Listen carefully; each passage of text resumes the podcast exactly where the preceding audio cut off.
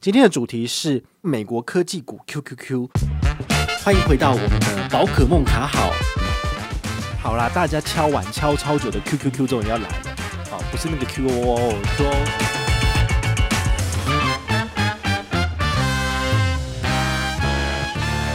今天这一集呢，就来跟大家聊一下哈，QQQ，QQQ 的话，它是美股，好，美股的 ETF，那它叫做美国科技股，这个美国科技股 QQQ。它里面的持有的股份你一定不陌生，比如说苹果哈 Apple，然后脸书、微软，然后还有特斯拉哈，这些都是它里面的成分股。你会很好奇哦，就是其实以这一年来的投资绩效来看，QQQ 它的报酬居然是超过 VOO 跟 VTI，好像 VOO 跟 VTI 我们之前也有介绍过嘛，哦，它也是那种全市场的指数型 ETF。那 QQQ 的话，其实它里面所含有的这些，其实都有点类似像大家熟知的尖牙股。好，尖牙股的话是股票，然后呢，它涨跌很凶。像苹果发表会啊，前一阵子不是才刚结束啊？我们有分享嘛？就那个很丑的紫色 iPhone 十二，你要买吗？拜托你千万不要买。好，不要因为它是新出的，所以你就觉得很厉害，但它真的不好看。然后呢，只要发表会结束哦，通常美股的 Apple 的部分就会上涨哦，因为大家都会看好。然后想说啊，苹果又可以卖几亿只，然后分析师讲一讲，然后他们股票就涨了。好，所以这东西叫做纸上富贵。哦，啊，也因为它有这个特性，所以大家喜欢买，喜欢卖嘛。好，那这个东西当然会推升 QQQ 的股价。好，这个是无可厚非啦。好，来回到我们的正题哦，这个 QQQ 的基本介绍要来讲一下哦。QQQ 它追踪的指数呢是纳斯达克一百，这个纳斯达克一百呢是跟我们所熟知的这个纳斯达克综合成分股 NASDAQ 是不太一样的哈。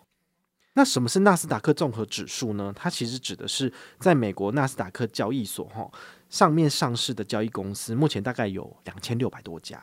我们现在讲的这个纳斯达克一百指数呢，它是从刚刚讲的纳斯达克综合指数里面呢，去把金融股给拿掉哈，就像大家最喜欢的花旗，好都拿掉喽。然后呢，美国银行也拿掉了。除去这些金融股之后呢，最大的一百档股票加权指数计算，所以它叫做美国科技股一百指数。好，所以 QQQ 跟纳斯达克其实有密不可分的关系。那你也会很好奇啊，它其实这样子就是掺杂了所谓的人为的选股，是不是？好，虽然说它只是把金融股给去掉，但是呢，我个人觉得。它其实也有点类似我们国内的所谓的零零五二，哈，就是富邦科技的那一个，我们都叫它小台积，因为它台积电的成分股占百分之七十。好，现现在这个纳斯达克，哈，或者是 SP 五百这种所谓的成分股的部分，它其实是更偏向这所谓的人为操作的意涵哦。我们之前有讲过那个零零五六嘛，哦，你就会知道，我不推荐零零五六的原因是因为它掺杂了人为的判断。但人为的判断不是不好，而是它有很高的几率会失败，为什么？其实只有一个人打败过大盘，那就是巴菲特。那剩下的人呢，做了任何的人为的操作跟所谓的选股，其实基本上都是失败的。好，就是都是低于平均值的。因为你可能第一年你可以胜，第二年你可以胜，但是你没有办法连续全胜，因为那几率非常的低。就好像我们掷骰子，好，或者是我们掷铜板，你可以永远都正面吗？不可能啊，因为它的几率就是二分之一乘二分之一乘二分之一乘二分之一，所以你要连续十年都是胜。这件事情其实本来就是很有难度的事情哦，所以这种有人为选股的内容在里面的部分，我个人觉得，呃，你就要考虑了哈。我觉得走全市场指数型的 ETF 对你来说比较没有负担，比较简单一点，所以我也都是以这种方式去做哦，挑选 ETF 的部分。那我们再来看一下 QQQ 的持股比重哦，刚刚有讲到 Apple，然后有 Facebook。那我们来看看哦，像 Apple 的持股在 QQQ 里面居然高达十二点八，哎，是不是就快要十三趴了？好，那同时的话呢，我们 VTI 里面在 Apple 的持股有多少？只有五点三。好，所以相对而言的话，就是呃，它的比重比较低了。哈，这意思是指当 Apple 这间公司消失的时候，QQQ 它的股价会跌十二点八趴，因为不见了。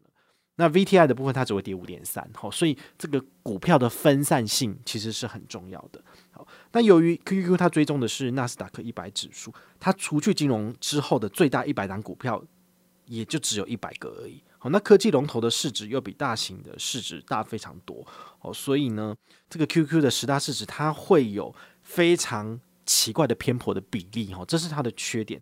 好，所以你不能够因为它近年来的投资收益大过于 VTI 或者大过于其他的部分，然后你就会觉得说好，我就应该要买，因为这不就是看着后照镜开车的意思吗？哦，所以呢，科技股很好，但是你是否应该要重压科技股，这是一个你要思考的问题。介绍完 QQQ 之后呢，你是否也觉得很想要买，内心也 QQ 的，还是你内心就直接硬化了，就跟木头一样，觉得啊不要乱买。好，如果你真的很想要投资的部分的话呢，还是有几个方式可以买的啦。好，第一个就是美国券商，所以呢，你可以在美国券商开户哈，不论是 TD Ameritrade 或者是 First Trade。好，这个都可以。那开户的部分的话，其实我不用特别介绍，因为网络上有非常多的布洛克都已经有做过介绍，你有兴趣搜寻一下就可以开户了。那开完户之后呢，只要透过国内的金融机构，哈，比如说国泰世华，好，这个双电报八百块，把你的本金一整笔汇过去美国，然后呢，只要他们那边结款入账之后，你就可以进行投资了。这个是最简单的，因为你所需要支付的就是这个所谓的汇款的费用。除此之外呢，就是你自己的操作了哈。你在那边的买卖基本上不会被收手续费，唯一的问题是，如果你在台湾嗝屁了，你的家人要怎么把钱拿回来呢？很麻烦。好，这个部分的话，你要从 Uncle Sam 里面把钱 A 回来是不简单的一件事情。好，所以呢，你自己要去衡量说你有没有办法，或者你的遗嘱有没有办法去把这个钱拿回来。好，这是你要解决的问题。那另外一个是复委托，复委托的话就是由台湾的金融机构帮你去美国证交所。买股票，然后呢，记在你的账上。当你嗝屁了，你可以跟这些台湾的银行、台湾的证券商要，他会帮你把钱拿回来。好，就是这样子。好，所以呢，就是会有一个人代劳的部分。不过呢，他收的手续费就比较贵喽。好，那详细的手续费多少要看你自己的能力去跟证券商谈判。那你承诺你可以放的钱有多少，他就可以降低你的手续费。啊，如果不行的话，其实基本上都蛮高的。第三个方式就是丰存股的美股功能。丰存股的美股的话呢，它是每一次收取你的成交金额的百分之零点三，最低一美金。所以你往回推，就是你只要单笔交易满三三三美金，也就是一万块台币左右，你可以有到最低一美金的这个效果。哈，这也是目前券商里面相对便宜的一个选择。哈，那这也是我自己非常非常喜欢去使用的一个产品。除此之外呢，我最近还有一个新的小小发现要跟大家聊一下哦，就是其实大户头它的 APP 已经正式的上市了，哈，就是以前是还在测试阶段，现在已经用你的永丰的账号密码就可以登入了，好，这是台股的部分。那如果你有下载永丰大户 APP 的话呢，你其实可以在那边有一个证券的栏位哦，里面就可以看到你的台股跟美股的绩效哦，那可以看到一个 total 的部分。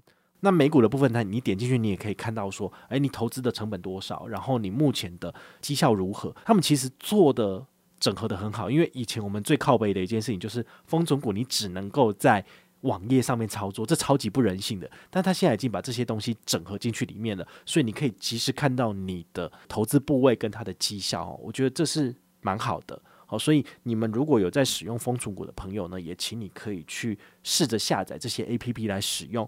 那如果时间允许的话，我可能会在五月的中旬再写一些相关的文章，跟你们介绍这些好用的 APP 跟它的优势在哪里。那有机会的话，你们也可以来看一下，这样子。好，所以呢，我们今天 QQQ 的介绍就到这边告个段落哦。其实这是因为有很多人已经在大户的 Telegram 的群组里面在问说，宝可梦你可以介绍一下 QQQ 吗？所以呢，我就再去整理一下资料来跟你分享哈。但是呢，事实上我自己并不会去买这个东西。好，也不是说劝败或者是阻止你去买，而是把它的优点跟缺点讲给你听之后，你自己去决定这个东西适不适合你自己。那如果你自己真的觉得我可以接受，我不喜欢单买 Apple，我不喜欢单买 Facebook，不想单买特斯拉，我就买这个可不可以？你买这个的风险当然是比你单押那些股票还要风险低啦。好，那也是一个选择。但是呢，如果你全部只买这个，那我就觉得你的风险还是偏高。好，所以你在资产配置的当下，你还是要稍微去权衡一下，好，不要多冒了不应该冒的投资风险。好，因为这没有意义。好，我觉得这点才是比较重要的。好，如果你有什么想法，有什么问题的话，非常欢迎你在下面留言，或者是到我的粉丝页跟我讨论，或者加入我们的大户 Telegram，我们都在那边。